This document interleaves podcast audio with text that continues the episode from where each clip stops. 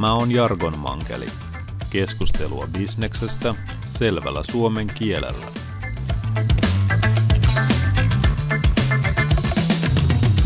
Tervetuloa taas Jargon Mankelin pariin.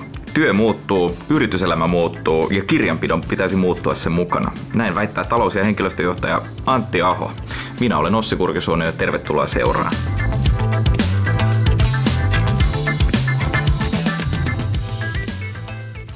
No niin Antti, millä tavalla kirjanpidon pitäisi sun mielestä muuttua tässä nykyisessä maailmassa? No tietenkin lähdetään siitä, niin kuin ollaan lehdistä luettu, että tämä työelämä digitalisoituu ja sanotaan, että tämä meidän toimiala taloushallinto on siinä ihan niin kuin kärjessä ja eniten häviää ja ensimmäisenä työpaikkoja niin meidän, nimenomaan meidän toimialalta, niin tietenkin tämä panee pohtimaan, että varmaan jonkun pitäisi muuttua, muuttua haluttiin me tai ei. Et se on kuitenkin tosiasia, jota me ei voi muuttaa, muuttaa, että tämä työ ympärillä muuttuu vahvasti. No se, että miten tämän kirjanpitäjän työn pitäisi muuttua, niin tietenkin voidaan tälleen ihan loogisesti päätellä, että jos tämä digitalisaatio automaatio poistaa ainakin ensivaiheessa lähinnä tämmöisiä toistuvia rutiiniluontoisia tehtäviä, niin, niin tota, tullaan sitten, no mitä siihen työhön jää jäljelle. Ja itse kun on, on tilitoimistoalalla, jos me palvellaan yrittäjäasiakkaita, niin, niin tietenkin jäljelle jää se asiakkaan kohtaaminen, sitten on ne vaativampi neuvonta, konsultaatio, ongelmanratkaisutyö. Että tota, siihen suuntaahan nämä meidän työroolit varmasti tulee muuttumaan. Niin, siis yritätkö sanoa, että periaatteessa niin kun se arvoketju muuttuu? Tai, tai, tai se kohta, missä kirjan pitää tuottaa arvoa, niin se vaihtuu? No kyllä, siinä vähän niin kuin väkisinkin näin käy, että jos ajatellaan, että aiemmin kyseessä on ollut niin kuin paljon back office toiminto, jossa tehdään paljon asioita niin kuin edellisessäkin kuukaudessa on tehty sääntöjen perusteella, niin nyt kun koneet tekee nämä sääntöperusteiset tehtävät enenevässä määrin, niin sitten sinne jää, ja toki aina työssä on paljon ollut tämmöistä vaativampaa neuvonta-asiantuntijatyötä, mutta voi olla, että se on ollut ehkä vähän eri henkilöt, jotka on sitä työtä aiemmin tehnyt. Ja, ja tämä johtaa tietenkin sit siihen, että, että kirjanpitotyötä tekevien täytyy omaa osaamistaan kehittää, muuttaa sitä tapansa tehdä työtä, jotta edelleen pysyvät sitten työmarkkinoilla mukana ja kehityksessä mukana. Mm. No kieltämättä kirjanpitäjistä on tullut populaarikulttuurin myötä semmoinen kuva, että he on suorastaan niin kuin Excelin personoitumia. Semmoisia niin taulukoita täynnä lukuja ja suorastaan yhtä harmaita kuin se Excelin takarivi näyttääkin, mutta, tai anteeksi taustaveri näyttääkin, mutta mm, nyt siis millä, mitä sen kirjanpitäjän tässä kohtaa pitäisi esimerkiksi sieltä yrityksestä hahmottaa? Minkälaisia asioita? No kyllähän mekin, kun me tavataan yrittäjä tai yrityksen johtaja, niin yleensä tilanne on se, että hän ei välttämättä ole taloushallinnon ammattilainen ja toiminnan pukeminen luvuiksi ei ole välttämättä hänen suurimpia vahvuuksia, mutta se on kuitenkin, me ymmärtää, että johtamisessa aivan keskeistä, että hahmottaa toimintaa myös numeroiden kautta. Ja, ja se tietyllä tapaa sitoo sen tekemisen konkreettiseen ja tämä mä näkisin, että on jatkossakin taloushallinnon ammattilaisen tärkeimpiä hommia, että pystyy pukemaan se rakentaa ikään kuin sen linkin sen toiminnan ja lukujen välille. Ja, ja tämä kiteytyy usein kysymykseen, että miten meillä menee. Ollaanko me rikkaita vai köyhiä? Miten hyvin me tienaamme, jos katsotaan näin niin kuin yrityksen yrittäjän näkökulmasta sitä asiaa. Moni yrittäjä yrittää vastata kysymykseen katsomalla pankkitilisaldoa, mutta eihän se mitään kerro siitä, että ollaanko rikkaita vai köyhiä, köyhiä tai tota, miten, miten firmalla menee, vaan siihen tarvitaan tuloslaskelmaa, tasetta ja niiden ymmärtämistä ja ennen kaikkea niiden selittämistä sitä selkokielellä. Ja, ja tota, niin kuin me nähdään vaikkapa niin kuin pörssimaailmasta, tämähän on täynnä analyytikkoja ja muita, jotka työkseen lukevat, seulovat yrityksen faktoja ja pukevat niitä sitten semmoiseen muotoon, jota sijoittajat ja muut voi, voi sitten hyödyntää. Että tietyllä tapaa siinä on yhtäläisyyksiä varmasti tämän toiminnan kanssa. Niin, siis yritätkö sanoa, että myös kirjanpitäjä pitäisi olla sille palvelun ostaneelle yrittäjälle niin ikään kuin omanlainen analyytikko? Kyllä, ehdottomasti. No miten tämä on näkynyt sun omassa työssä? No tietysti niin kun, jos mä teen omaa, omaa työroolia tällä hetkellä toin talous- ja henkilöstöjohtajana, niin tapaan paljon sijoittajia, omistajia ja mediaa ja muita, muita tahoja, niin, niin kyllähän me siinäkin tullaan sama, saman kysymyksen asettelun äärelle, että mun pitäisi kyetä, kun mä tunnen meidän toimintaa, tunnen meidän lukuja, mun pitäisi siltä pohjalta kyetä niin kuin antamaan selkeä käsitys, miten meillä menee nyt ja mahdollisesti tulevaisuudessa. No, mutta nyt jos ajattelee tätä että yrität sanoa, tai tuota, että keskeinen väittämä se on, että, että tosiaan että tässä työ, muuttuvassa työelämässä ja, ja muuta, niin pitäisi kirjanpitäjän entistä enemmän tuntea myös sitä yritystä ja myös näitä työrooleja ja toimit samaan aikaan myös henkilöstöjohtajan. Millä tavalla niin kuin, tätä kuviota nyt sitten saat yhteensovitettua? No, no, no sillä tavalla tietenkin, että jos, jos pohditaan työroolin muutoksen kautta, että aiemmin äh, siinä on korostunut tämä, että meillä on liuta tositteita, kuitteja ynnä muita, joita me sääntöjen ohjelmana käsittelemme ja that's it, raportit taipaleelle ja siihen jää mutta nyt jos ajatellaan, että kirjanpitäjästä on asiakkaalle enemmän arvoa, niin eh, silloinhan eh, siihen rooliin tulee vahvasti mukaan se tämmöinen kuin, toisaalta niin kuin vuorovaikutteisuus, eli kyky kommunikoida asiasta sen asiakasyrittäjän kanssa. Eli vuorovaikutustaitojen merkitys ehdottomasti kasvaa. No sitten, sitten tietenkin Tämä puhuit tästä toiminnan ymmärtämisestä, niin ehdottomasti kyllä, koska luvut ilman, että tuntee sitä taustalla olevaa yritystoimintaa, ei ole paljonkaan väärtejä. Ja, ja tässä meidän toimialalla on varmasti paljon mahdollisuuksia kehittyä ja mennä eteenpäin, koska saattaa hyvin olla tilanne, että itsekin kirjanpito aikana tehneenä saattaa olla, että sait kirjanpidon tehtyä, mutta sä et edes tiennyt, mikä kyseisen yrityksen liikevaihto tai voitto oli, koska ei se työ itsessään edellytä, että sä perehyt niihin asioihin.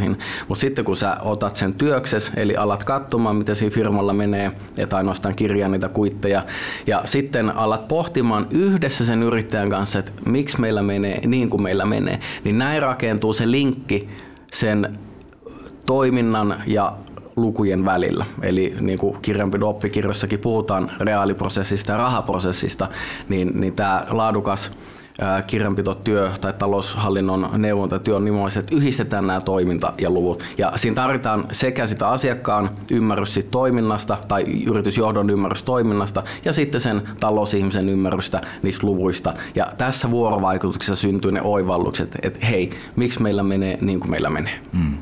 No perinteisesti ehkä kirjanpitäjästä on muodostunut se ajatus, että ne luovat ratkaisut, joilla, joita kirjanpitäjä tekee, liittyy enemmän siihen, että minkälaisia säästöjä kirjanpitäjä voi tuottaa esimerkiksi verotuksen muodossa sillä tavalla, että mitkä kuluista on esimerkiksi verovähennyskelpoisia ja mitkä ei. Mutta että nyt jos tämä kaikki digitalisoituu, niin eihän kirjanpitäjä välttämättä enää niitä samalla tavalla lue ja etsi näitä säästökohteita. Tai anteeksi näitä verovähennyskelpoisia kohteita. No varmasti tälle osa-alueelle, kuten kulujen seuraaminen, tarkkailu, ymmärtäminen ja verot yhtenä ikään kuin kuluna mukaan lukien, niin sinne varsinkin verotukseen liittyy paljon myös semmoista monimutkaisuutta, johon varmaan aika pitkään vielä ihmistäkin avuksi tarvitaan. Eli tiety, tietyssä mielessä näen roolin jossain määrin myös säilyvän näiden osalta. Mutta sitten jos katsotaan niin eteenpäin ja missä ehkä kuitenkin sitten se suurin lisäarvo on ja ihan pohjautuen meidän, jos mä ajattelen niin asiakaspalaute, yrittäjäasiakkaiden palautteet, mitä he odottaa, niin kyllä he odottaa henkilöä, jonka kanssa he voivat käydä keskustelua sit yrityksen toiminnasta, taloudesta ja sitä kautta ää, rakentaa selkeämpää käsitystä nimenomaan tähän peruskysymykseen, miten meillä menee. Mä oon tavannut paljon isoin yritysten johtajia, yrittäjiä, joilla ei ole välttämättä kauhean kirkas kuva siitä, miten heillä menee ja miksi heillä menee niin kuin menee. Ja tässä tulee nimenomaan se hyvä yhteistyö taloushallinnon ja sen yrittäjän välillä. Ja ehkä suurin ö, este että miksei näin välttämättä tapahdu ollut muasin vuorovaikutukset. Meidänkin toimialalla on paljon tämmöistä niin kuin terminologiaa, sanastoa, käsitteitä ja ihan jo kirjanpidon logiikka itsessään, jos ei yrittää sitä ymmärrä tai johtaa sitä ymmärrä, niin on vaikea käydä sitä keskustelua, että mitä, miksi tämä tulos nyt hyppäsi sinne tai tänne, kun se kirjanpitäjä teki jotain kirjauksia, perustelee sen, sen sitten omalla ammattikielellään, niin, niin se niin kuin loppuu helposti keskustelu siihen, jos ei niin kuin kohdata samalla tasolla.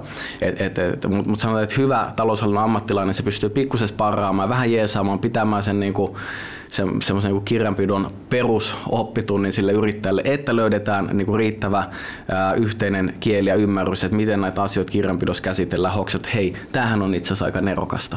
Että, että mä oon itse pitänyt aikanaan paljonkin yrittäjille e, niin kuin mini-valmennuksia, että mitä kirjanpito on ja mitä yrittäjän pitäisi kirjanpidosta oivaltaa. Ja kyllä yleensä me aina päädytty siihen lopputulemaan, että hei, tämähän on todella nerokasta, tämä kirjanpidosysteemi, tämä on tosi mielenkiintoista ja hyvin selkeää ja ymmärrettävää. Et sillä tasolla kun päästään, niin, niin myöskin ne luut aukeaa aivan uudella tavalla. Mm.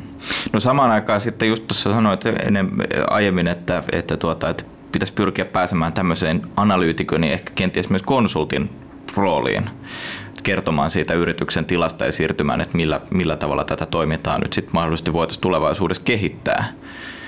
Niin miten pitkälle siinä uskaltaa kirjanpitäjä oikein mennä ja kertoa, että mihin suuntaan toimintaa pitää, pitäisi ehkä kehittää.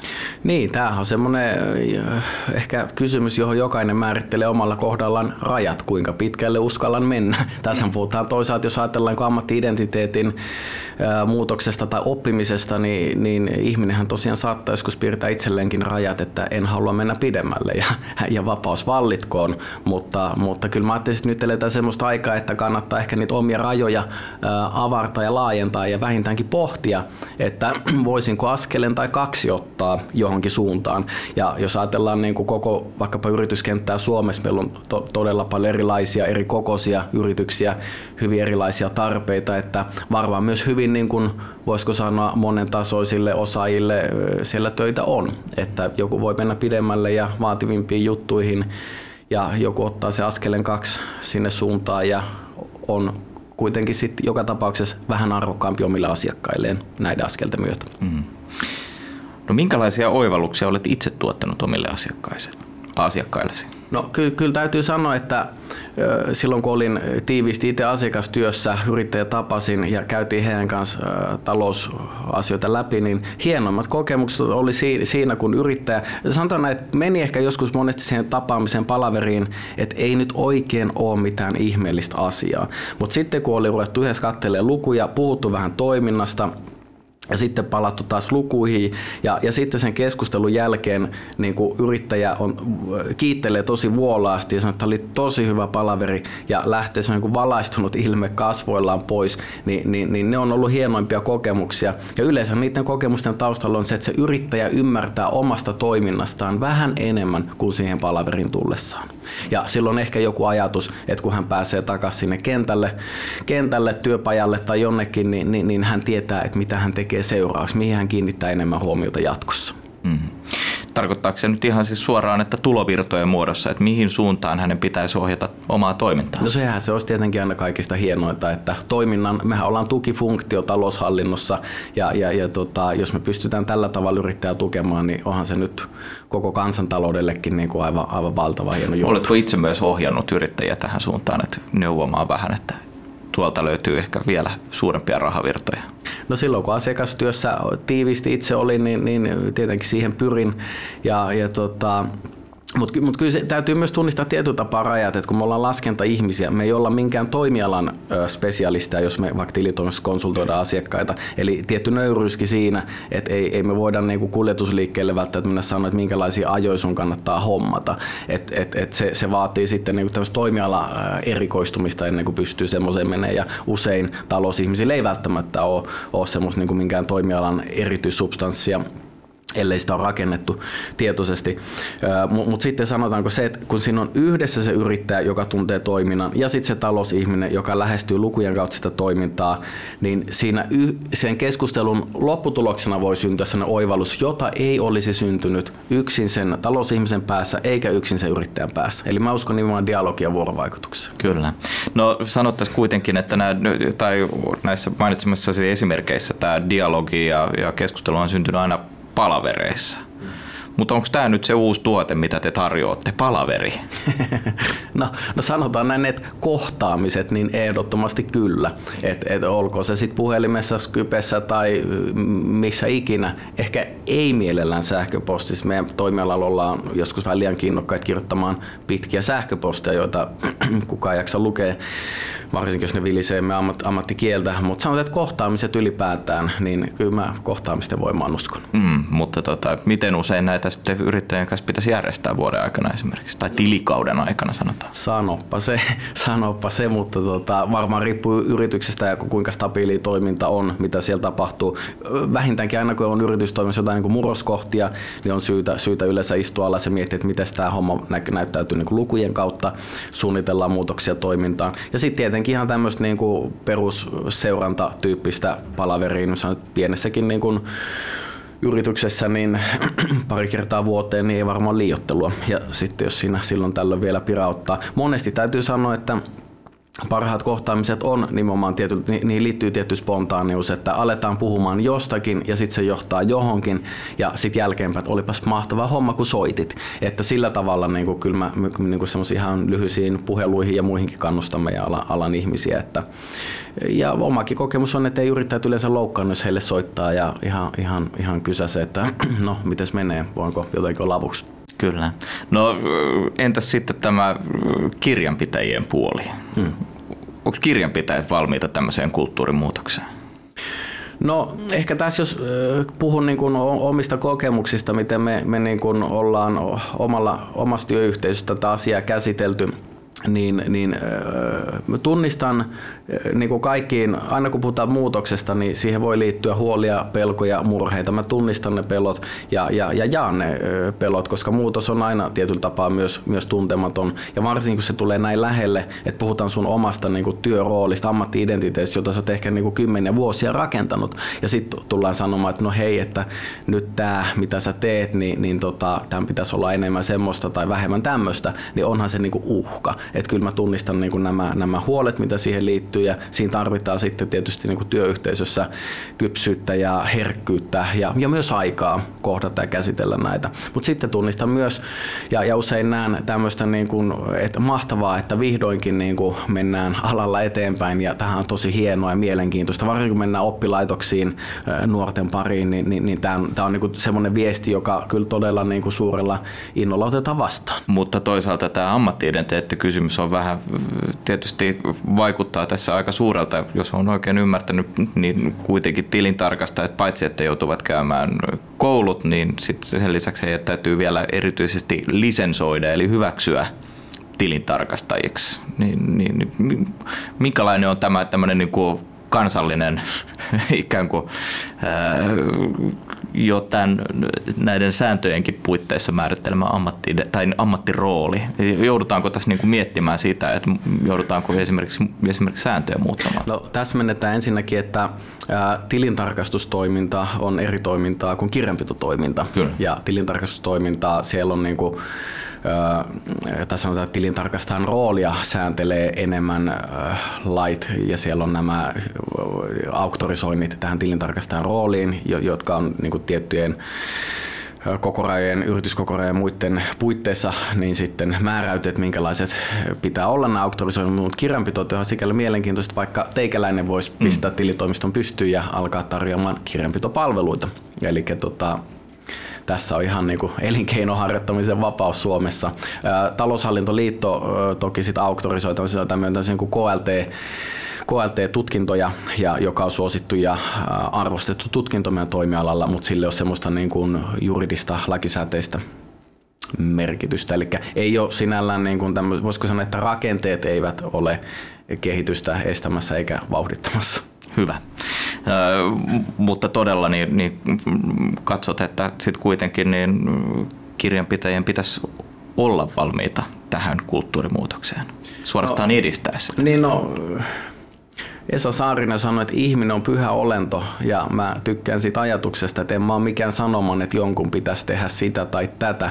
Mä pikemminkin herättäisin keskustelua, että hei, että me on nähty tämä niin kuin aika monella työpaikalla jo meidänkin alalla, että tämä digitalisaatio on, on, on totta.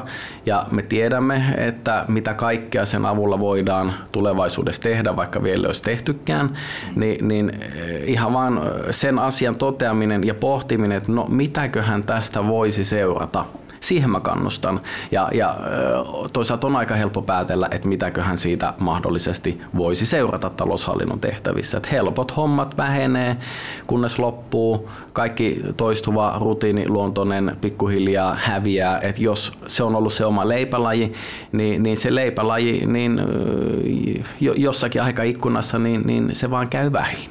Mm. Ja se tarkoittaa sitä, että ansainnan mahdollisuuskin käy vähin.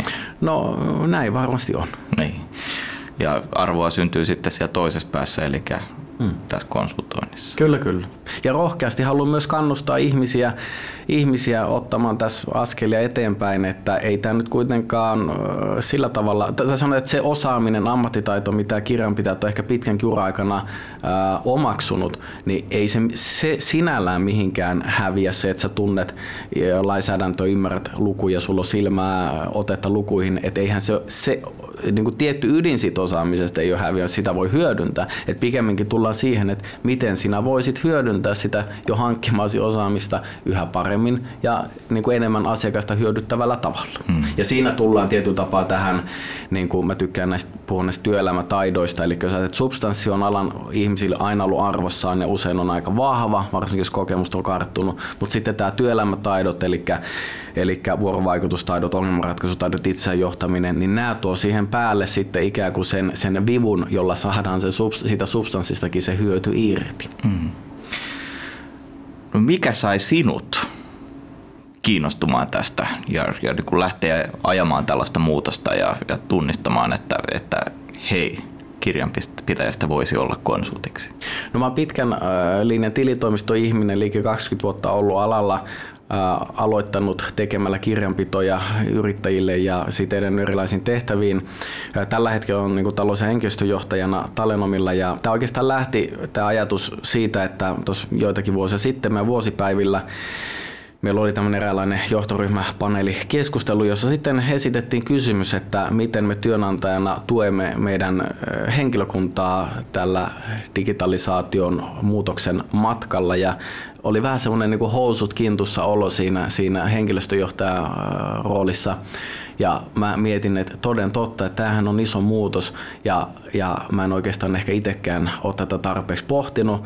Ja halusin lähteä niin kuin tutkimaan ja selvittämään, että mitä tämä niin kuin oikeastaan tarkoittaa. Että kun tämmöinen polku nyt on kuitenkin selvästikin avautumassa kuin konsultiksi, niin mitä tämä polku mahdollisesti tarkoittaa. Toki jotakin omiakin kokemuksia oli tältä polulta, että on, olisiko mulla jotain jaettavaa. Ja sitten toisaalta, niin kuin, että kuitenkin me tiedetään, että aina on jotkut ihmiset edenneet kirjanpitäjästä tämmöiseen konsultatiiviseen rooliin, että se, polkunahan se ei ole uusi. Et nyt on vaan, että se koskee yhä useampaa ihmistä, Ni, niin tavallaan myöskin kiinnostaa ajatus, että voisihan tässä vähän jututtaa niin kuin muitakin ihmisiä, jotka on kulkeneet tätä polkua, että minkälaisia oivalluksia heidän niin kuin matkan varrella on tullut ja, ja, ja sitten tuli tämä kirja-ajatus, että, että täytyy ihan niin kuin pysähtyä asian äärelle ja, ja kerätä vähän kasaa ja, ja syntyi ajatus kirjoittaa tämä kirja tästä aiheesta. Ja, ja, ja siihen sitten niin kuin halusin, se on niin tutkimusmatka aiheeseen, että Kyllä. halusin ikään kuin... Kerroit kuitenkin, että, että oli näitä omia kokemuksia ja päädyit tähän niin kuin palaveriin nyt sitten vähän niin kuin housut kintuisin. Kumpi tässä oli ensin, että nämä omat kokemukset vai, vai tota, tämän palaverin jälkeen sitten ikään kuin keksit, että, että nyt tästä täytyy lähteä uusille niin, niin, tässä, eli tässä, tässä paneelissa, paneelikeskustelussa meidän vuosipäivillä tuli siis tämä tämä ajatus, että se jäi niin kuin vaivaamaan, että hei, meidän pitäisi jotenkin niin kuin työnantajankin puolelta ja minä niin kuin henkilöstöjohtajan roolissa ehkä joku panos tähän, tähän kysymykseen antaa. antaa. Ja sit siitä meni ehkä joku kuukausi, kun tuli tämä niin kuin ajatus, että hei, että tietenkin lähinnä hakea tietoa ensin, että onko tämmöistä niin kuin ilmiötä jossain käsitelty ja totesin, että ei ainakaan meidän niin kuin ammattikunnan sisällä ole käsitelty ja sitä, että no voishan tätä sitten vähän niin kuin pöyhiä. Niin, mutta että, tarkoitan enemmän sitä, että olitko itse kuitenkin ollut vähän tämmöisessä roolissa, kun sanoit, että aikaisemmin asiakastyössä, niin olit kuitenkin tämmöisiä oivallushetkiä näille yrittäjille antanut. Joo, totta kai, siis pitkä ura tällä alalla, alalla niin, niin onhan sitten niin kuin jotakin jäänyt oma, omaankin haaviin ja tuli se ajatus, että mielellään jakaisi niitä omiakin kokemuksia, kokemuksia jos niistä jollekin sattuisi olemaan jotakin. Voisiko tätä konsultin roolia kehittää vielä pidemmälle nyt tästä kirjanpitäjästä? Niin, e, tämä konsultin roolihan, jos otetaan sana konsultti tarkastelu, se herättää monenlaisia mielikuvia, mutta mä itse näen, että, että on niin konsultatiivinen rooli, se on yhdistelmä vahvaa ammattiosaamista ja työelämätaitoja. Ja mä, mä myös itse näkisin, että siinä roolissa ei varsinaisesti ole tämmöistä niin kattoa kattoa. Et, et se roolihan riippuu paljoltikin, niin kuin, että henkilö omista valmiuksista halusi kehittää itseään oppia, minkälaisiin tehtäviin hän päätyy ja, ja minkälaisia haasteita saa tai on halukas valmis ottaa vastaan. Et en, en lähtisi kyllä niin kuin sillä tavalla piirtämään rajaa, että missä tulee niin kuin se, seinä vastaan. Päinvastoin toivon, että meidän alan ihmiset vie mahdollisimman pitkälle tätä roolia kukin, kukin siinä omassa, omassa tehtävässään ja, ja siitä eteenpäin. Että kyllä, kyllä ehkä se niin kuin on se viesti, että nimenomaan ei ajatella tätä roolina ja roolin kautta, vaan, vaan pikemminkin näin, että miten minusta voisi olla minun asiakkaille, asiakkaille mahdollisimman, mahdollisimman paljon apua. Ja kuka siihen sitten osaa katon, katon laittaa, en minä ainakaan. No nyt jos tätä kuuntelee kirjanpitäjä, niin minkälaiset vinkit haluaisit lähettää hänelle? No tietenkin samalla kun, niin kuin tuossa sanoin, kannustan katsomaan ympärilleen ja huomaamaan, että miten digitalisaatio voi erilaisia työtehtäviä yhteiskuntaa muuttaa. Tämä on varmasti niin kuin, niin kuin tietyllä tapaa tuttu. Ja sitten pohtia, että no mitähän minä voisin tehdä, kun tietyn tyyppinen työ vähenee, mistä mä tykkään, mitä mä voisin tai haluaisin ehkä oppia, mitä, mun ehkä, mitä mä voisin päivittää omaa ammattitaitoa ja osaamista. Että kyllä mä sillä tavalla niin kuin kannustan kaikkia työ, työikäisiä ihmisiä pohtimaan tätä oppimisen, nimenomaan oppimisen näkökulmasta. Et me ollaan käyty vuosia, ehkä kymmeniäkin vuosia erilaisia kouluja, opittu siellä yhtä ja toista. Niin miksi tämä nyt sitten niin kuin aikuisiässä tarvitsisi tämän oppimisen mitenkään loppua. Tässäkin on pohjimmiltaan kyse vain oppimisesta. Hieman ehkä erilaisia asioita eri tavalla kuin, kuin aikanaan peruskoulun penkillä, mutta pohjimmiltaan puhumme oppimisesta. Hyvä. Oikein paljon kiitoksia vierailusta. Kiitos. Jargo Mankeli siirtyy nyt kesätauolle ja tässä kohtaa voi jo paljastaa, että me emme enää kohtaa, sillä itse siirryn syksyllä Tukholmaan. Kiitoksia oikein paljon seurasta.